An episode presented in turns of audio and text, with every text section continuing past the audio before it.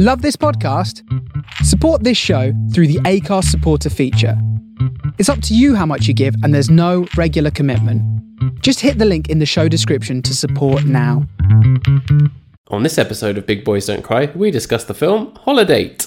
You don't have to have seen the film to enjoy the podcast, but if you do listen without having seen it, just be aware that we may discuss details of the plot and there may be spoilers. Enjoy. Holidays are coming, holidays are coming, holidays are coming. Tis the season, watch out.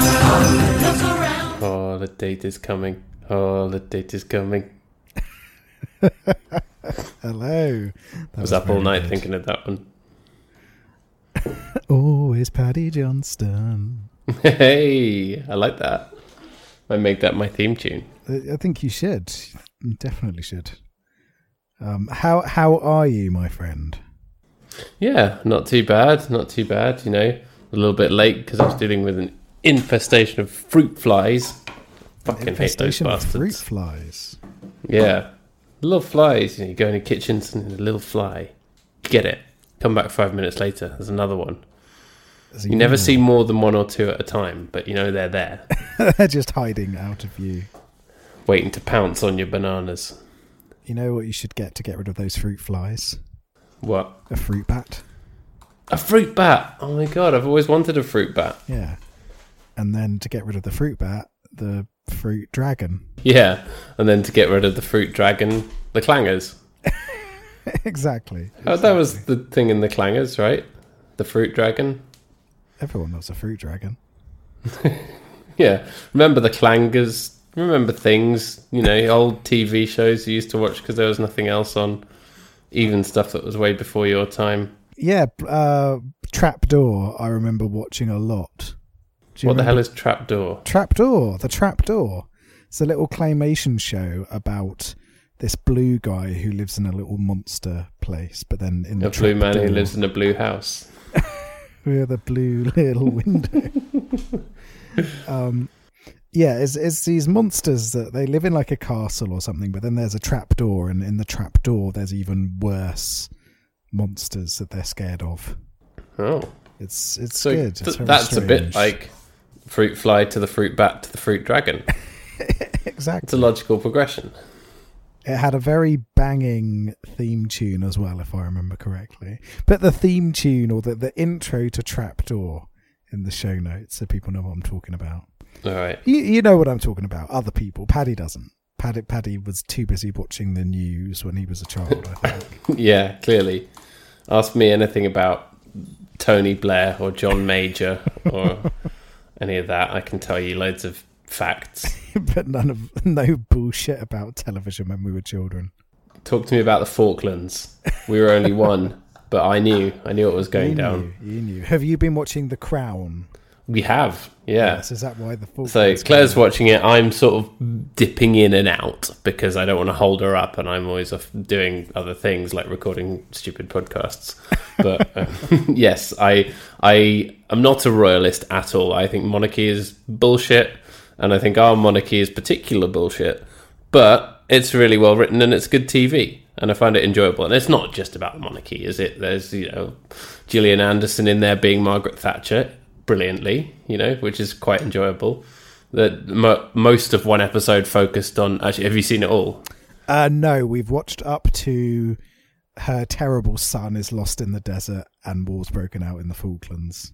Oh, so you've seen the one with the the working class bloke who snuck into Buckingham Palace. Yes, and I found that one of the most compelling episodes of TV I've seen in recent years. and um, also I was very impressed to see that they they allowed um, Andrew, resident of Nons Island, that- to talk about uh, nubile seventeen-year-olds. I'm not sure that they would have should have really allowed that to happen, the royal family, but there we go. Um, definitely true to character. Yeah, that's the thing. It's been complained about that a lot of the stuff is complete fabrication, but that might be one of the few things that's actually true. Yes, yeah. And it's, it, what's interesting is that it's obviously made with making the royal family look at least like vaguely like human beings in mind, which is obviously the biggest fabrication of all, as we all know that they are in fact lizard people. Yeah, yeah Um, obviously.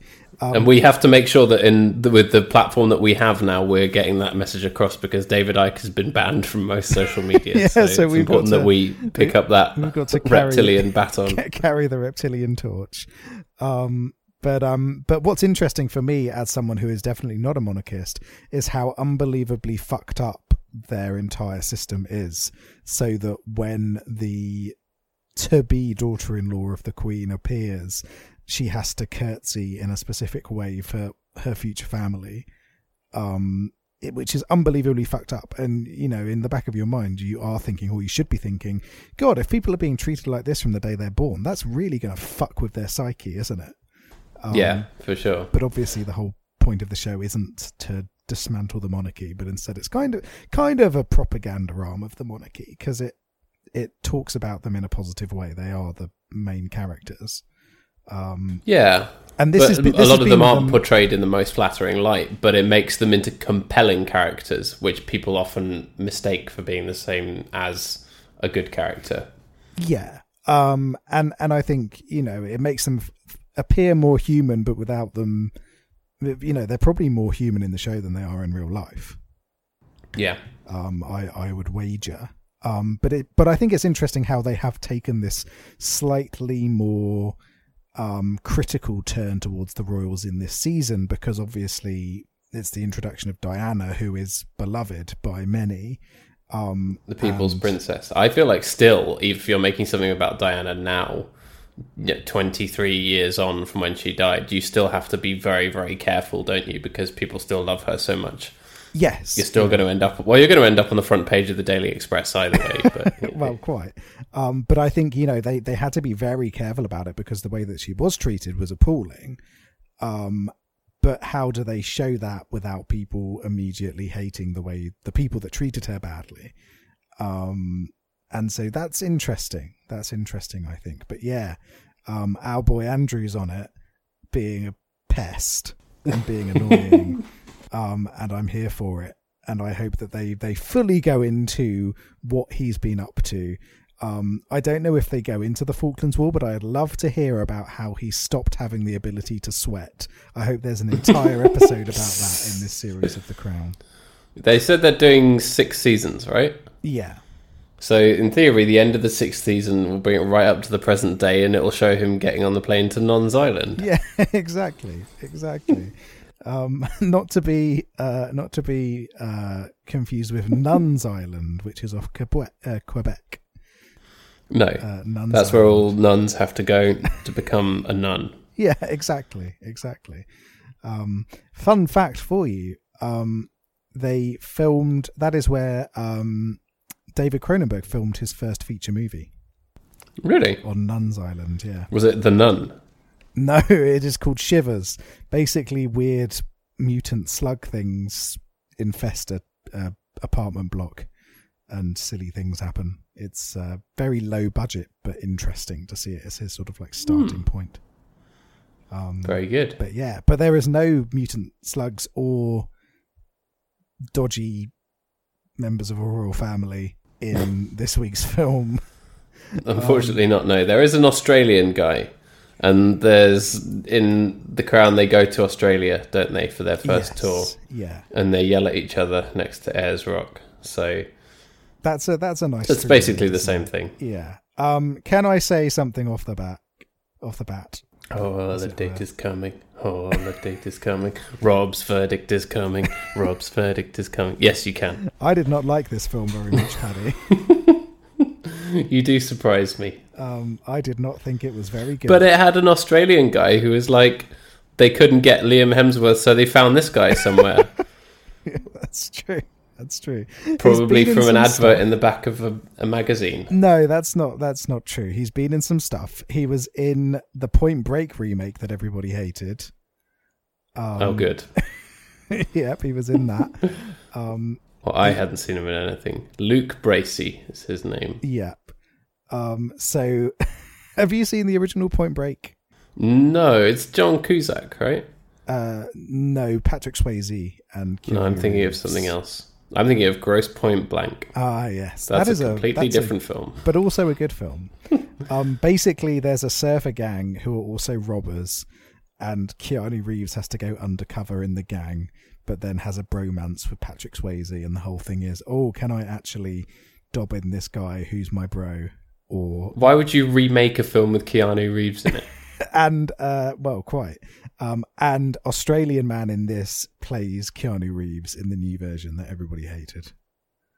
Um, oh, good. So he's got that going for him. He's also in GI Joe Retaliation, where he plays Cobra Commander. A film of some plastic toys. yeah, I assume he voices the best GI Joe doll. yeah. Everyone they loves punch Cobra each other Commander. up. Um, and he was in Home and Away. COVID Commander. Um, yeah, he was the COVID commander. Um, and uh, and he was in Home and Away, which you are more familiar. Well, with. that's a, that's a rule for Australian actors, isn't it? It's got to be Neighbours or Home and Away, one or the other, doesn't it? Yeah. Um, but yes, I did not like his character very much. He grew on me a little bit over the course of the film, um, but I did not like him initially. Um, and I think that's kind of a problem. Is none, it's hard to like any of the characters, really, isn't it? In Holidate, yeah. No, nobody in this is likable, with the possible exception of the Black Panther. that's true. That's His true. friend, whose name I can't remember, but who shall forever be known as the Black Neil. Panther because that's how they refer to him after the Halloween party. His name is Neil. I kissed the Black Panther. Um, and he is in some movies. Uh, he's in When We First Met. Yeah, Um, he's in. I recognised him. He's in To All the Boys I Loved Before. Um, as well. yes, and he is. he's in The Babysitter, which is a very fun little horror comedy. Um, Yeah. uh, all of them Netflix. This also Netflix. So it seems as though he Hold does, up, I'm on his Wikipedia page. Andrew Batchelor, better known as King Bach. Yes, or is it, would that be Batch? But it's spelled like Bark, like Johann Sebastian Bach. yeah, King Bach. Yeah, I love that. That is so good. He's allowed. Yeah. he gets a pass. And he's Canadian. yeah. So uh, yeah, we, There's nothing wrong with this man at all. I cannot find any faults. so yeah, we're we're on board with this fella. Um, yeah, so so he's quite fun. He's he's the sleazy friend. Um, and is is fine in that role. Um, I also liked the the the sassy aunt. I think was was acceptable.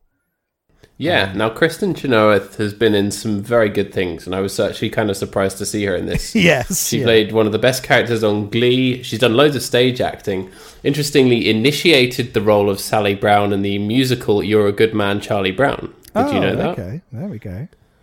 Um, yeah, she's has a really interesting, long-standing association with Charles Schulz and Peanuts. So much so that, in fact, I I've been reading through all my Peanuts books again because I've got pretty much all of them. Um, you know, the hardback collections, and there's always like a, a written intro from some famous person, and she had written the intro to this one I was reading the other day. Oh, very nice. Um, she's also the voice of Vanessa Gekko in BoJack Horseman, which is Yes, awesome. that's right. Um, yeah, so she she's really good. Um, she was also in The West Wing as well. Um, And yeah, it's a surprise to see her in this. But also, um, you know, you've also got Frances Fisher in this as well, who's very good. Um, and you've got Emma Roberts as the other lead. And Emma Roberts is an interesting one because she's been in some very, very good things. And some such as Valentine's Day and Hotel for Dogs. um, obviously part of a big uh, cinema family. Um, the most important of them being um, the the hugely successful and beloved um, Eric Roberts, uh, not Julia Roberts. Obviously, no one cares about Julia Roberts and all of her excellent movies. But Eric Roberts, you know him. He's the guy who's in stuff. Um, but um, but Oh, that guy with the chin. yeah, that guy with the chin. yeah.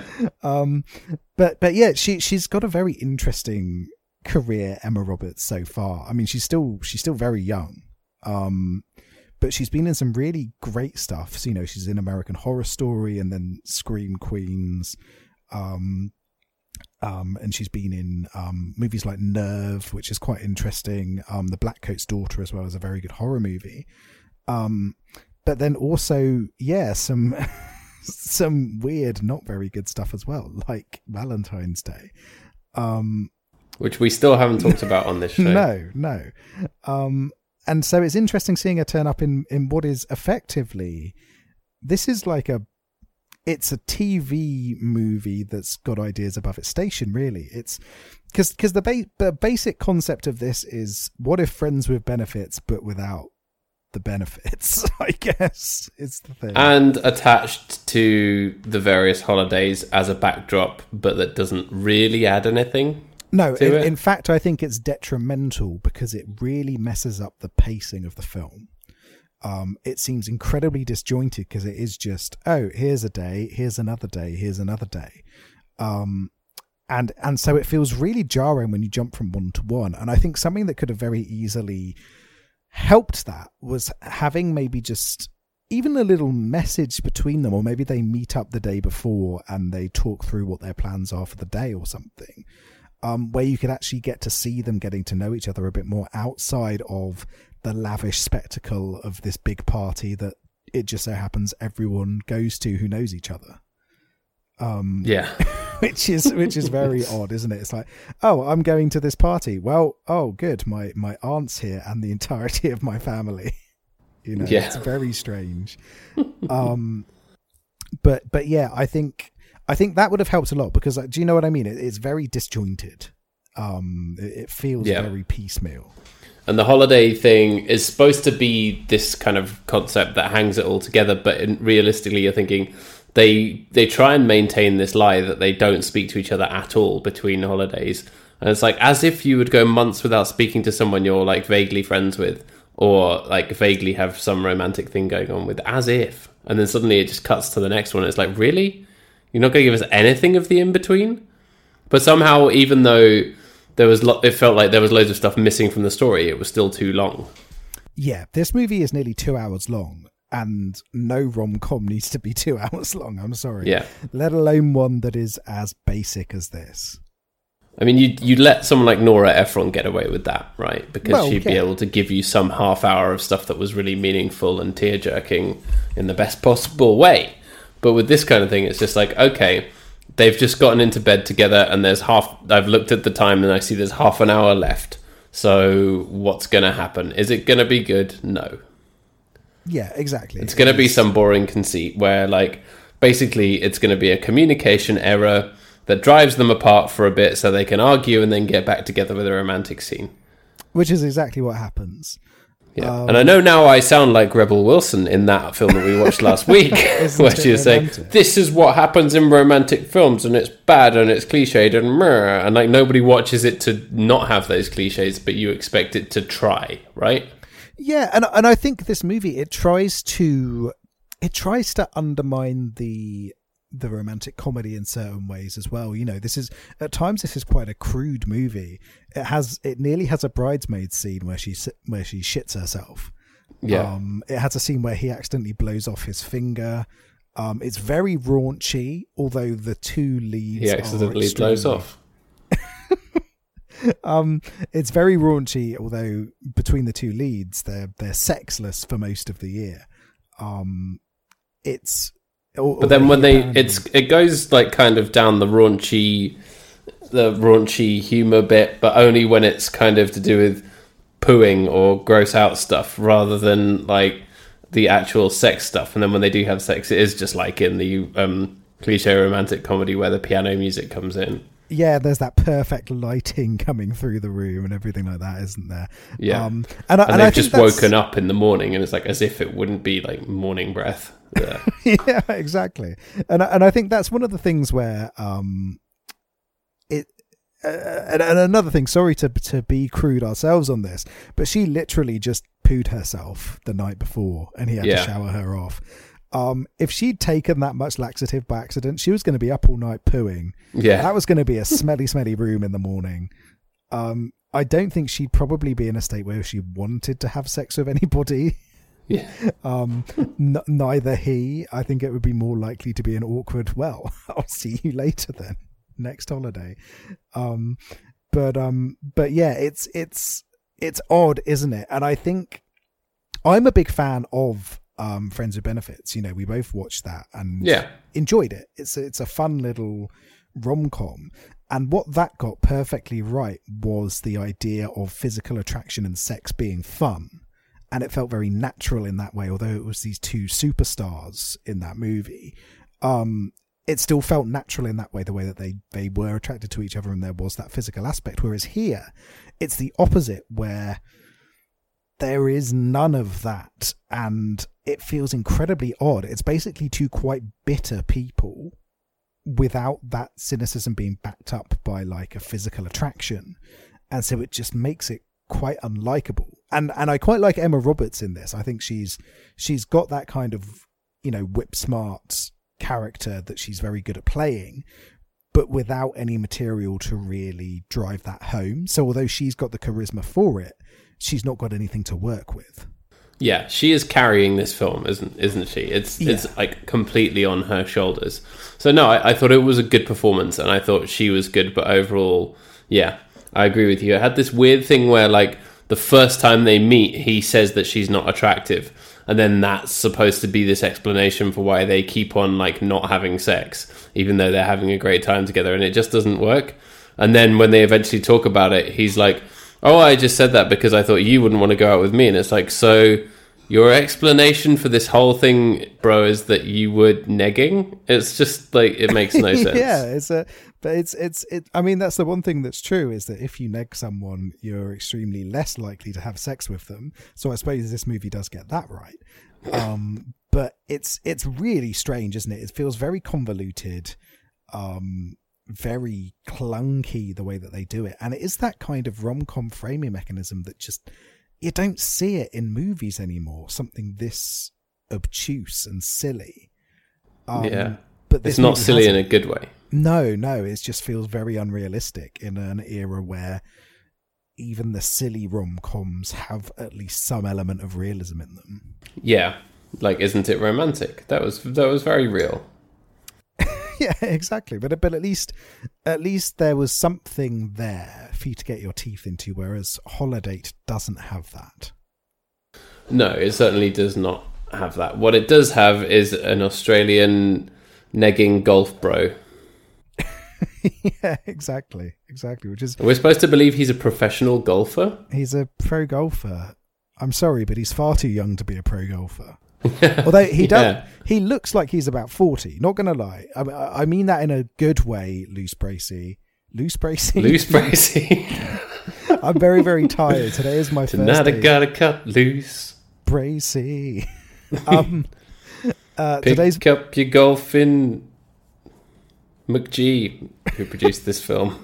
oh McG. Um, McG. but, Joseph McGinty Nichol. but um but but yeah I- I, mean that in a good way. He looks older than he is. He looks he looks about 40 he's actually only our age. He's younger than us. yeah The bastard. yeah, like one year younger than us. Yeah. um but he looks very old. But even then he doesn't look old enough to be a professional golfer. I'm sorry. No, and he doesn't walk around wearing like those Donald Trump pants that give you a big ass and uh, yellow polo shirts yeah yeah exactly it was and those hats that golfers wear. completely unrealistic. Um, but and he's he's a generally quite dislikable character.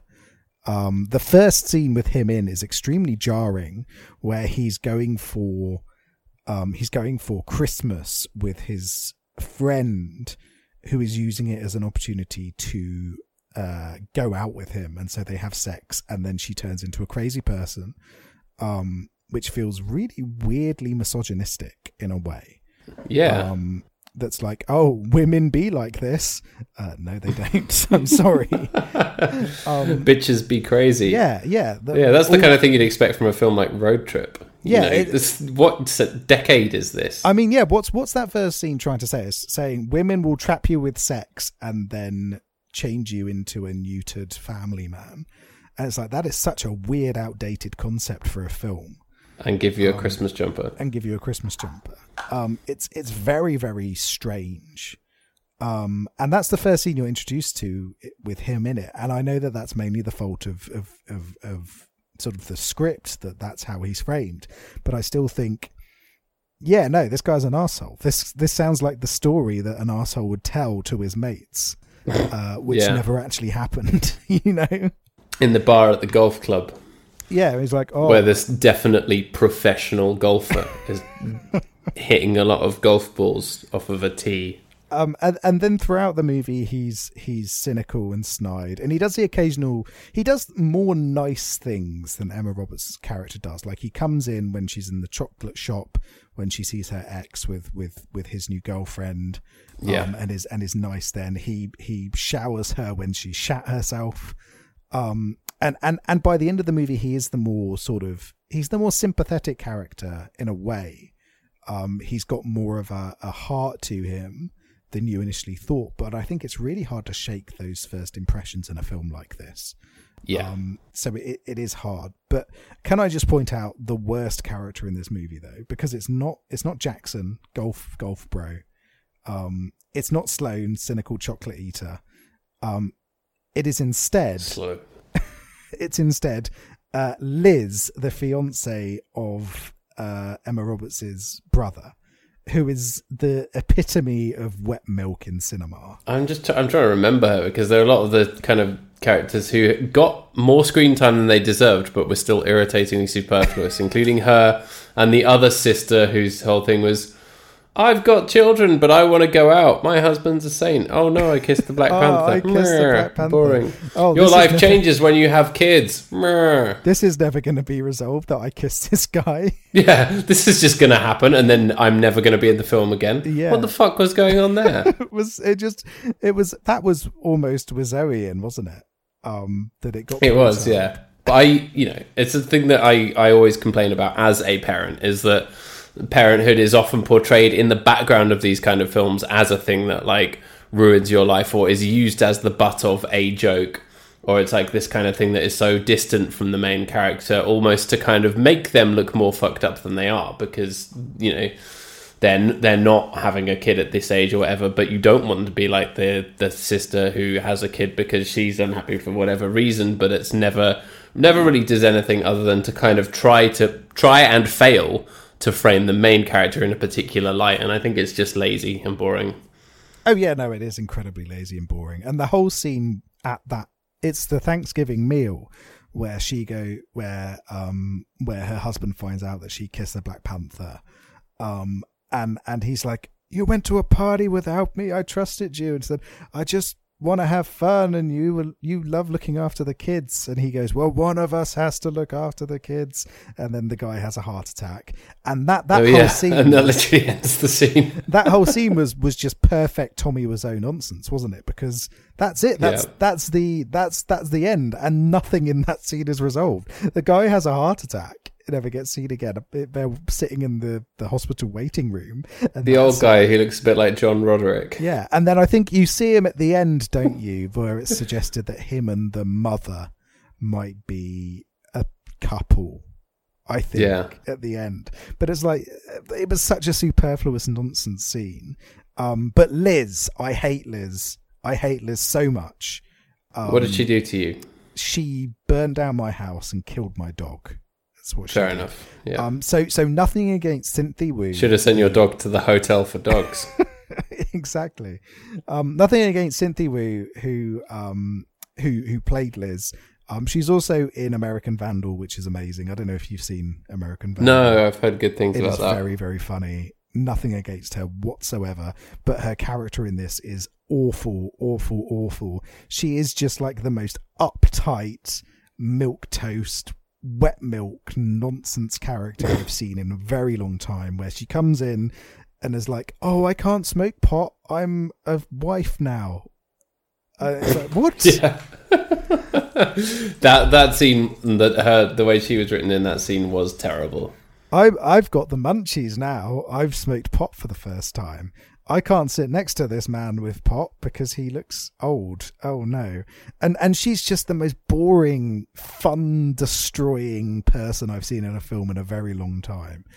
Um and she also invited Sloane's ex and his pregnant girlfriend to her Halloween party. Yeah, It's it's, like, like, does she did- even know then? why why would you do that you know um and it, uh, yeah so so she is she is not only boring and awful but also just a terrible human being and we don't like you liz i want to And again, they're to to kind of serve a purpose that's just to sort of frame the main character, isn't it? But just in a lazy way. Oh, this person who's this person's getting married, which you're not doing. They must be uptight and boring. But but more than that, it's it's not even thinking about it that far ahead. It's it's this person's marrying. Oh, your younger brother's getting married after knowing this person for three months. Why are you? Your younger brother, whose name is York. no one's called York as a first name.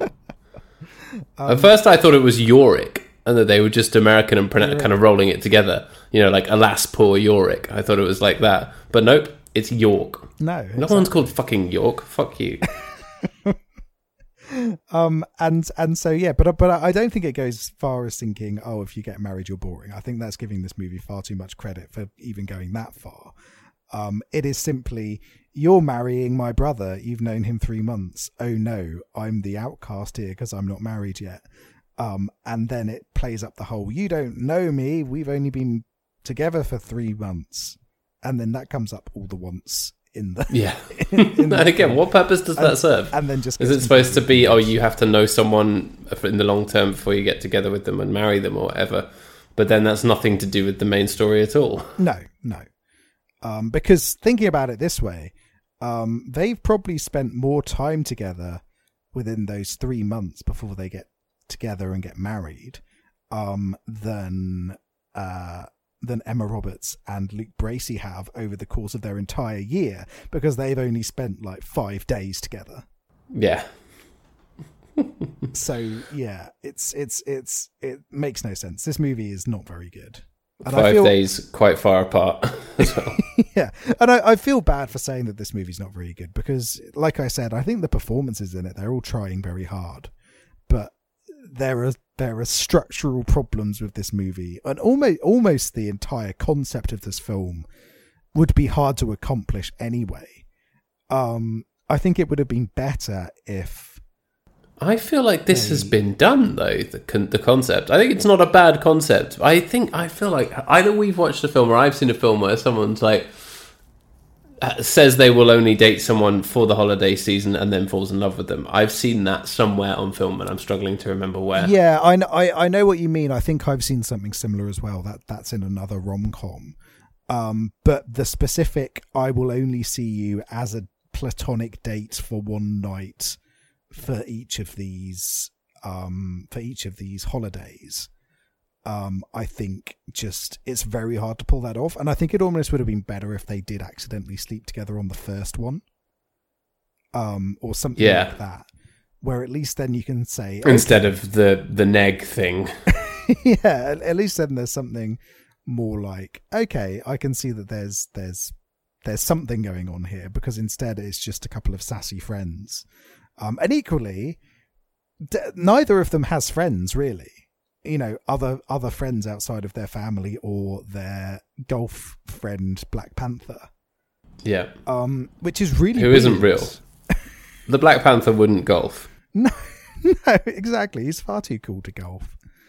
Um, but it's it's it's weird, isn't it, that there's no friends at any point in this movie. There's literally just family, and that's it. And you'd have thought in a film like this, it would really work well around like a group of friends or something to bounce this idea off.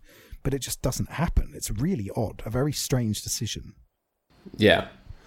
You know, and you probably could have had more fun with kind of a group of friends rather than all their sort of boring, irritating family members and their associated partners, right? Oh yeah, well, definitely, definitely.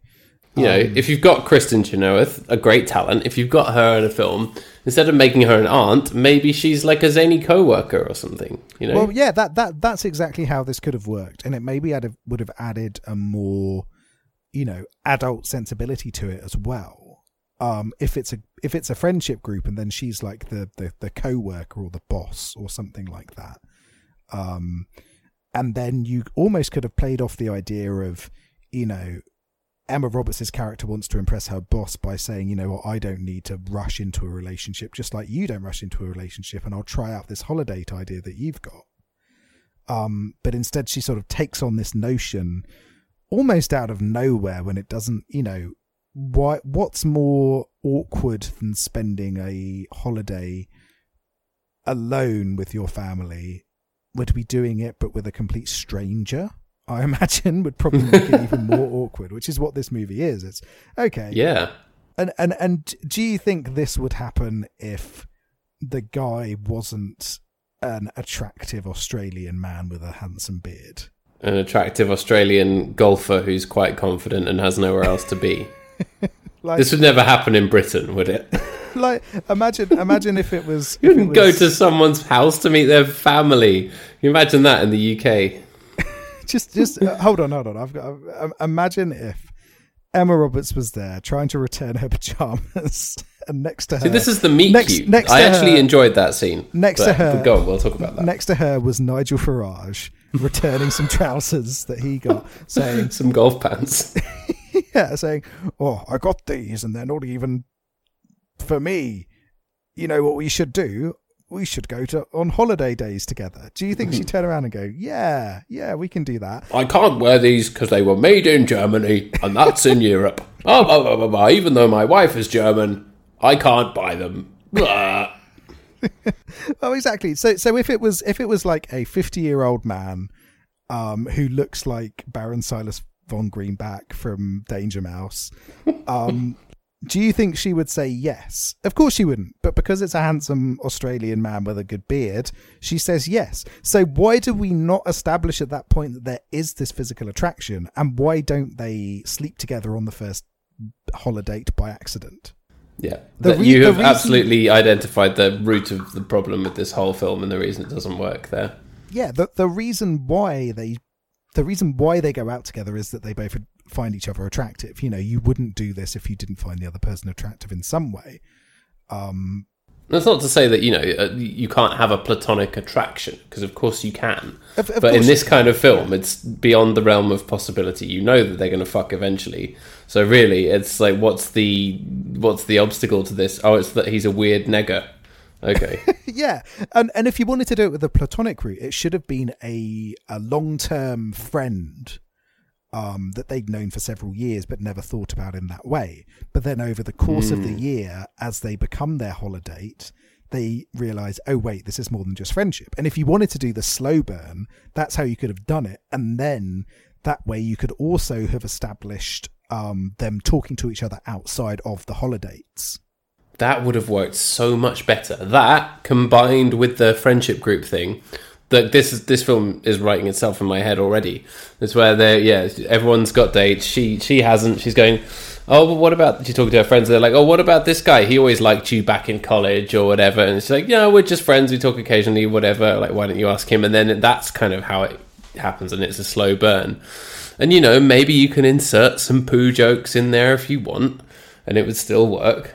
Maybe someone can lose a finger or a limb if you really have to. But Well, I, Yeah. I, I think that would even work better uh, if you did have those elements because if you have that platonic friendship, yeah, he's probably if you have that long term platonic friendship, yeah, maybe he's more likely to to shower shit off you after a party. you Yeah, know, exactly. and just say, "Oh, this is what we used to do back in college. Don't worry about it." That kind yeah, of. Yeah, remember that?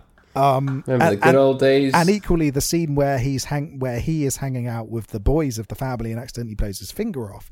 That's another element of actually, oh well, he fits in quite well with my family dynamic. You know, so Yeah. you've got that to build on, and you could build that case over time for it to be a not just a physical attraction, but a romantic attraction beyond the initial platonic point. And that would actually make the that would cut through the awkwardness of the family thing because maybe the family already know him because he's been around them before because he's a close friend from college. Yes, yeah, exactly. That and and the whole concept could be I'm sick of being alone on my holidays with my family. At least I could have a friend with me. Hey, why don't we do this? I may actually try and write this. I think we should. Holidate 2, this time we get it right. Starring Nigel Farage. Nigel Farage and Caroline Lucas yeah. Oh my god. as the pair. Um yeah. That would be incredible. But no, th- this this could the, the the the the idea that we've just talked through here could work incredibly well as a movie. But the issue is with this film is that it completely ignored how to make its concept work. Um, because these kind of concepts, you need that proper framework around them, and this movie's framework is is does not fit with the concept that it's come up with. Yeah. That's that's exactly right. There's that tension there between what it wants you to think it is and what it actually is, which is a series of vulgar gags strewn together by a few yeah scenes of holiday parties. There's a lot of party scenes. There are an awful lot of party scenes. They think that's what people like because people like parties, but actually, right now you can't party, so it's kind of a slap in the face, really, isn't it? it is. It's just, just saying, hey, look at look at what we used to be able to do, you you losers. Now you're Remember this, all the time. you hogs. remember parties. Um, but but there are moments of this movie that I like. I enjoy the guy's finger being blown off, and then the bad finger jokes afterwards. That's great. Yeah, yeah. Um, and and and I did enjoy the nearly shitting yourself scene. um, when when the doors open and she's there trying to get him to take off the corset. Okay, that's a funny little light-hearted uh, gag. At the end, when the the choir at Christmas all turn around and sing Jackson at him, that was very very good as well. I think that Yeah. was that was an excellent little joke. So there's these nuggets in there that work well. But Yeah, I like that she enough. calls him Crocodile Dundee the first time she meets him. Yes, yeah, and I think maybe they should have carried that over with, Yeah. with other Australia references over the course of the movie as well. I did think that the scene where they meet the meet cute, I did think that was good. It just didn't really build on it in the proper way. As soon as it got to the "you're not attractive" bit, that was just like a. But up until that point, Yeah. it was going well. It was going well, yeah, and I think you know, uh, long-standing rom-com, you know, trope is that they meet and they have a bit of a ruffly start to their to their relationship, um, where there's lots of sort of little quips back and forth, and they they don't like each other, but they they mutually agree, okay, yeah, well, whatever, it's cool, let's let's meet up again. Um, and so I think that that all worked really well. I agree with you, but yeah, like you said, they just did not build on that in any significant way. No.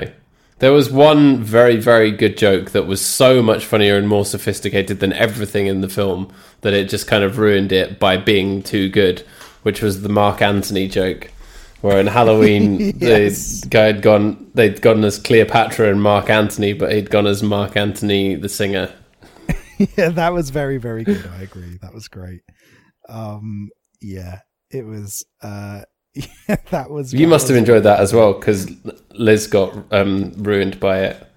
She was the butt of that joke. Well, yes, indeed. That was that was even better for me. Was you know the cherry on top of this shit sandwich that is this film was was Liz being humiliated at her own party. Yeah. I'm all here for that. Yeah, it's, it's a, a shit sandwich, but with some Christmas frosting on it, isn't it? yeah, exactly. It's like you know, like turd polishing. You can't polish a turd, but you can put a cherry on it. Yeah, That's what this movie is. can you polish a shit sandwich? oh dear. It's Um, funny that she's sitting at the kids' table as well, and it's like literally like a tiny kids' table. Yeah, the physical that's comedy of that good. was quite enjoyable. That's very funny, and again, that kind of that's very good at cementing the family dynamic as well as that she's seen as this child in the eyes of the rest of them. So, so thematically, that fit quite well. So, so like I said, that kind of introductory scene with her is very, very good. But again, they Yeah. just can't build on that into anything significant. that laid really good groundwork for the family dynamic that was never realized because instead of that, it just ended up with lots of scenes of her mum negging her as well. Oh yeah, exactly. And I did, I did enjoy the mum. Uh, Frances Fisher puts in a very good Frances Fishery performance. She was a Um, dick as well, though. It's like every scene, she's like, "Oh, what, my daughter, I love you so much. Why aren't you having sex with that man in the bathroom?"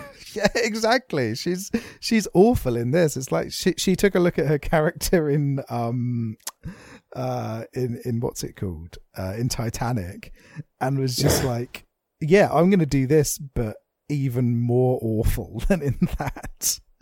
And just be absolutely horrendous to my daughter in another film, which I, I'm completely on board with. I think her performance in this was just great as the terrible mother. yep, I agree. Um, You know what else this film has that I hate? What? Y- you know what? What do I hate? Uh, I don't know. Spoiled milk. Well, yeah, that's one of my worst things. But no, Auld Lang Syne. It's in there because obviously it, Oh, it features a New Year's moment, Yeah, and it's a jazzy version, which somehow is even worse. it's true. It's true. That is worse. Their their their New Year's party does look like my idea of hell. Everyone's dressed up in fancy clothes. There's lots of space everywhere for people to dance. Everything looks incredibly expensive. No, give me none of that shit. Awful. Awful So you want a cheap room that's really overcrowded and where you can't dance and everyone's wearing awful clothes. That's like exactly the worst right. clothes that they own. No, the the best the best New Year's are where it's you and some friends and it's cheap and it's relaxed. And then you party and then you say Happy New Year and then you go home. And you go to none bed. of this none of this going out and spending two hundred pounds on a fucking ticket to a Jesus party Christ. filled with assholes that you don't Yeah. know and that maybe a couple of your friends have managed to get tickets to as well. No, screw that. To then potentially have to get public transport home with the drunkest and the worst, most awful people on the planet. Yeah, exactly. Because New Year's brings out the worst people. Yeah. It really does. Um, so New Year's and St. Patrick's Day, those are like the two days that you never want to be out because people just turn into animals. yes, yeah, exactly. It's I don't mean like wolves. I mean No, like that would be worse, great. much worse animals. that would that would be great. Pigs, warthogs. Warhogs.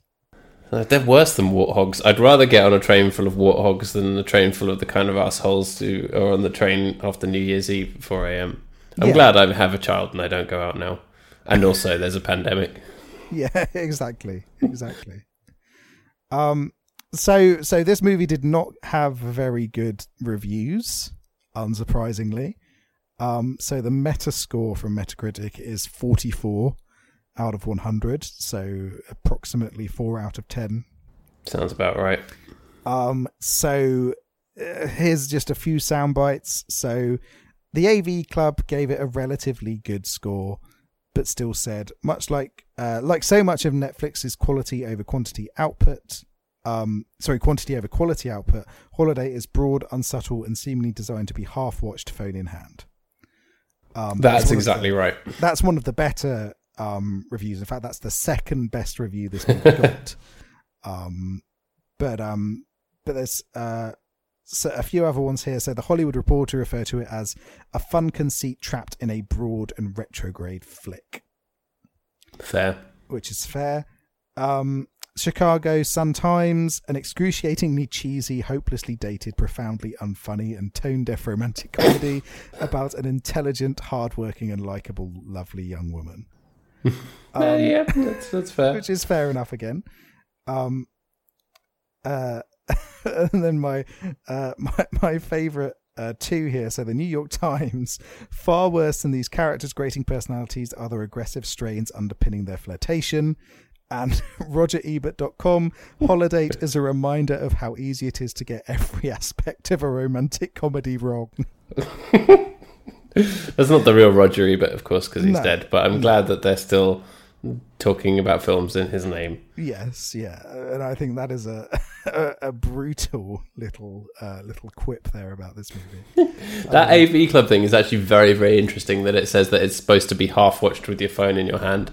Yeah. I think that really hints at a much bigger problem with filmmaking and with culture in general that people don't sit down and experience anything on its own anymore. And that actually now people are making films fully aware of that and not trying. And that film absolutely does suffer suffer from that. Yeah, and, and this falls into the wider problem with Netflix's rom-com output, which is that it's trying to do things that call back to what you watched when you were younger without doing anything exciting and new because they know that they can put out something that's comforting and that's old-fashioned and people will say, "Hey, this is fine. This is like X." Um, yeah. And and that's that's wrong because their best movies are things like To All the Boys I Loved Before, um, Yeah. which feel fresh in certain ways, you know. Um, so so putting something out there that is so tame because this is a tame movie in spite of its more crude scenes. There's nothing here that's not been done before better elsewhere. Do you And think it's- often the better ones are based on books? No, because books are for nerds. Well, yeah, obviously, but to all the nerds I loved before was based on a book. So It, it was based on a book, but so was I'm thinking of ending things, and that movie was pretty. That was a movie. Um. So yeah. So I th- I think I, I it's more just that it's just tired ideas, isn't it? Yeah. Is what it is. It's tired ideas being regurgitated out by a system which can't afford to take risks. No, we can't. Um, and and you, you look at and this is the wider problem with with cinema in general. You look at the top grossing movies of any given year, and it's all fucking sequels and remakes. Like Marvel it's mainly shit. mainly fucking Marvel movies over and over and over again. Um, you look at you look at Warner Brothers and HBO pumping fucking millions, tens of millions of dollars into a new cut of Justice League with Zack Snyder because that's what the fans want. A new cut. yeah, so so Are they releasing the butthole cut? Releasing that, the that what's happening? um no so so Zack Snyder um because of the Zack know, Snyder. the, the, the the tragedies in his in his personal life um he could not complete Justice League um so the reins were handed over to Joss Whedon who fucked it up right. basically um and fans of the the previous movies in the DC universe weren't happy um with the end result it did moderately well um but not great um, and for a long time, there was this talk about, oh, well, when are we going to see Zack Snyder's cut of this movie? Surely it exists. And it's one of those things where it kind of exists, but not really, because lots of it was unfinished and things like that. Um, so after a lot of a lot of uh, fan pressure, um, they said, okay, well, we're going to put some extra money into it, and we're going to allow Zack Snyder to finish making his movie, which I think is a commendable thing to do. However, the sheer amount of money that's gone into this movie that already exists. So are they have gone- reshooting? So they've reshot some of it, um, and used old footage that was cut from the original. Um, but that's I think it's at seventy million extra dollars that's gone into this re-release. Um, and you just think that could have made so many good movies. You know? You don't know the budget of these Netflix films. They don't release it. But Holidate, that can't have cost more than what, 10 million? yeah, I, I think, you know, I think it would have. Emma Roberts probably cost a little bit to get her in. Yeah. Um, but apart from that, I don't see it costing a lot of money to make. Um, but then, yeah, you, you look at how much money is going into these movies that are that are pretty tame. I think you know the the main issue is the Marvel movies are all very very tame, and they're the ones that make the most money, and that's what the rest of the system wants to emulate. Um, and and you know even even within sort of the realms of horror, I really love the Blumhouse horror movies. Um, Hmm. but they are still making the most out of tiny, tiny budgets. They they cost so little to make, and they basically say, okay, well, with this tiny budget, we'll make something that's going to pack a punch. But they still don't get the same amount of money as as other genres do, even though they're continually successful.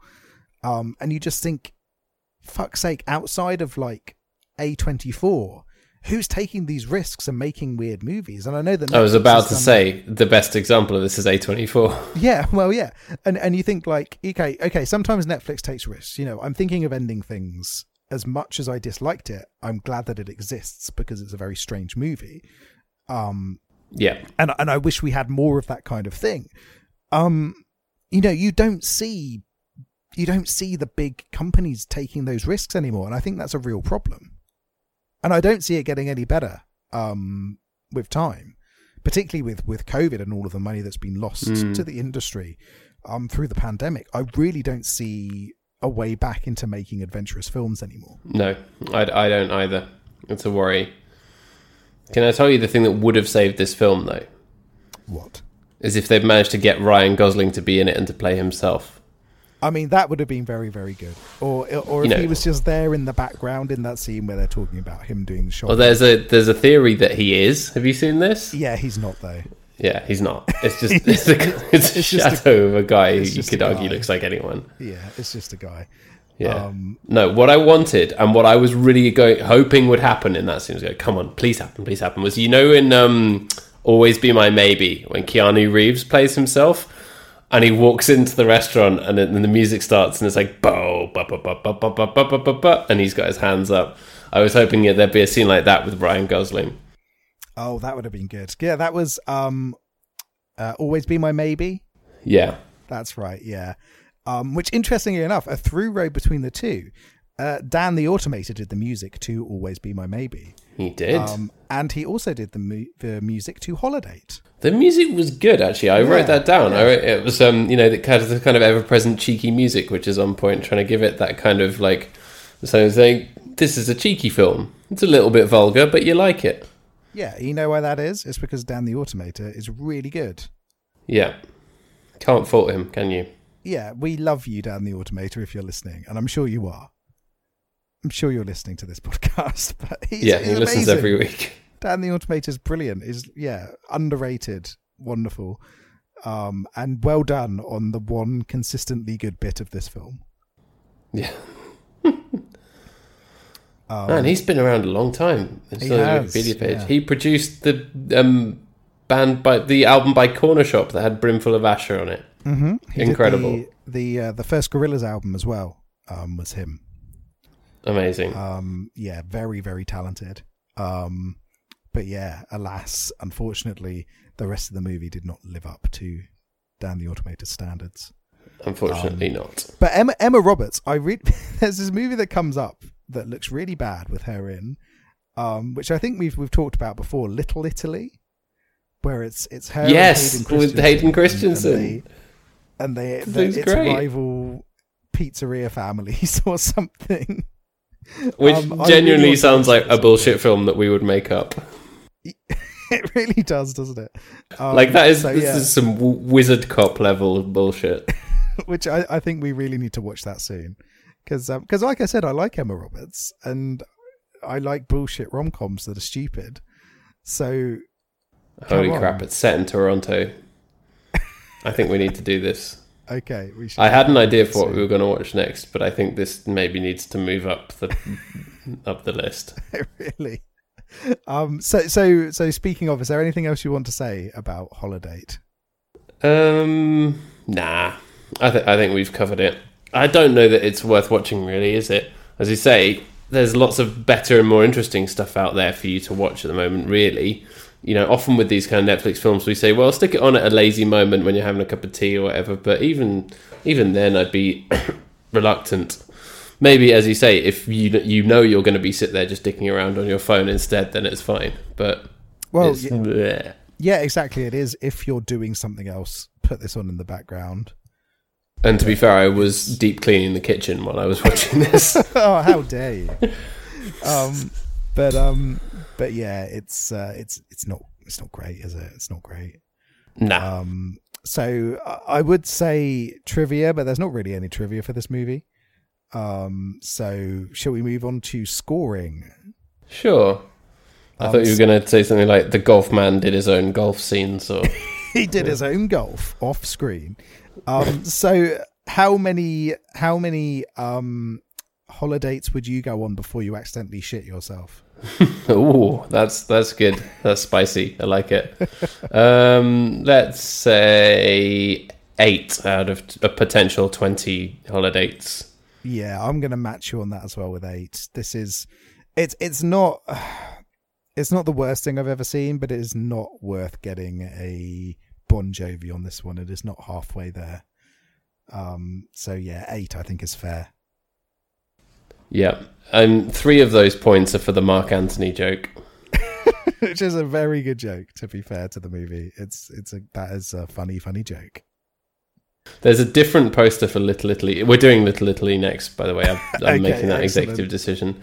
The, the poster that comes up now is different to the one that used to come up in the Google search. The one that comes up now is kind of looks okay in a nice font, but the old poster that used to come up, I think I have to show it to you. I'm going to share my screen because Hayden Christensen looks about 45 years old in it. You might have seen it I, before. I think I've seen the original one. Yeah, but show it to me. Show it to me again.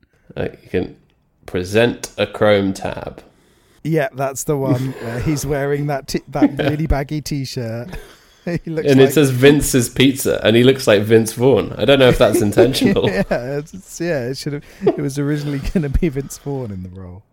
yeah. Um, yeah, yeah. That is. Oh God, I'm so excited to finally watch this this potential shit piece. I am actually quite stoked to watch this. i I'm- think it does I'm look like a potential shit piece, doesn't it? I'm excited for this nonsense. Bring it on.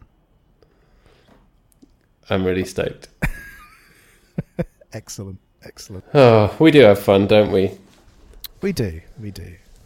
Um, yeah, But yeah, the, the holidays are coming. It'll be it'll be upon us soon. So, um, you know, it'll be it'll be a Christmas Prince four, which actually doesn't exist. Sadly, we'll we'll find some other. we'll find. Yeah, watch. I'm sure there's going to be some stuff that comes up.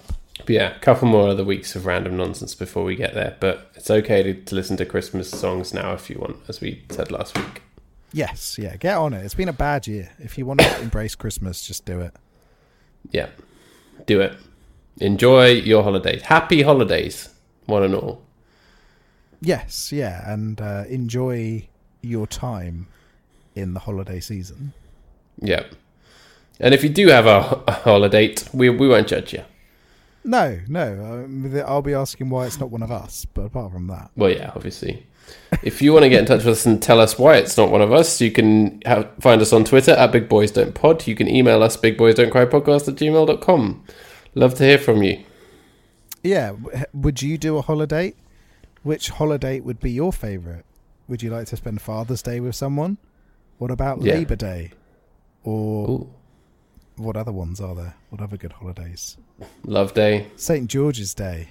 St. George's Day. Now that would be one Nigel from Farage. starring Nigel Farage. oh, God, can you imagine? It's a good job Garry Marshall's dead, so he can't make that film. St. George's Day. Dear. Oh, That'd be the worst film ever. it would. Let's make it. Let's make it. We'll do it. Stars Nigel Farage and uh, yeah, a whole ro- re- revolving door cast of every British actor ever is in it somewhere. yeah, they all date Nigel Farage for five minutes on St George's Day. yeah, it's like speed dating in a pub with Nigel Farage. You've got to slay the dragon, the dragon of my unrequited love. His unrequited love for a pint and some racism, those staples of British culture. Exactly. Oh dear. Well, that's that's a very very good idea. We've got some good ideas out of this one. oh yeah, we do. And definitely less weird than our fruit romance one from last week. Was it the week before? Isn't I don't even know what week it is anymore. Isn't it Romango? That's what it is. Isn't it Romango? That's the one. It was only last week. All right. Oh. Well, there we go. Thank you a lot for listening. We really, really do hope that you enjoy what we do and that you like the show and that it, you know, helps you in these strange times. We do it for you. Yes, yeah, exactly. And we'll um, be back next week to talk about Little Italy. Alrighty. Bye bye bye. Holidays are coming, holidays are coming, holidays are coming, holidays are coming, holidays are coming. Tis the season. Watch out.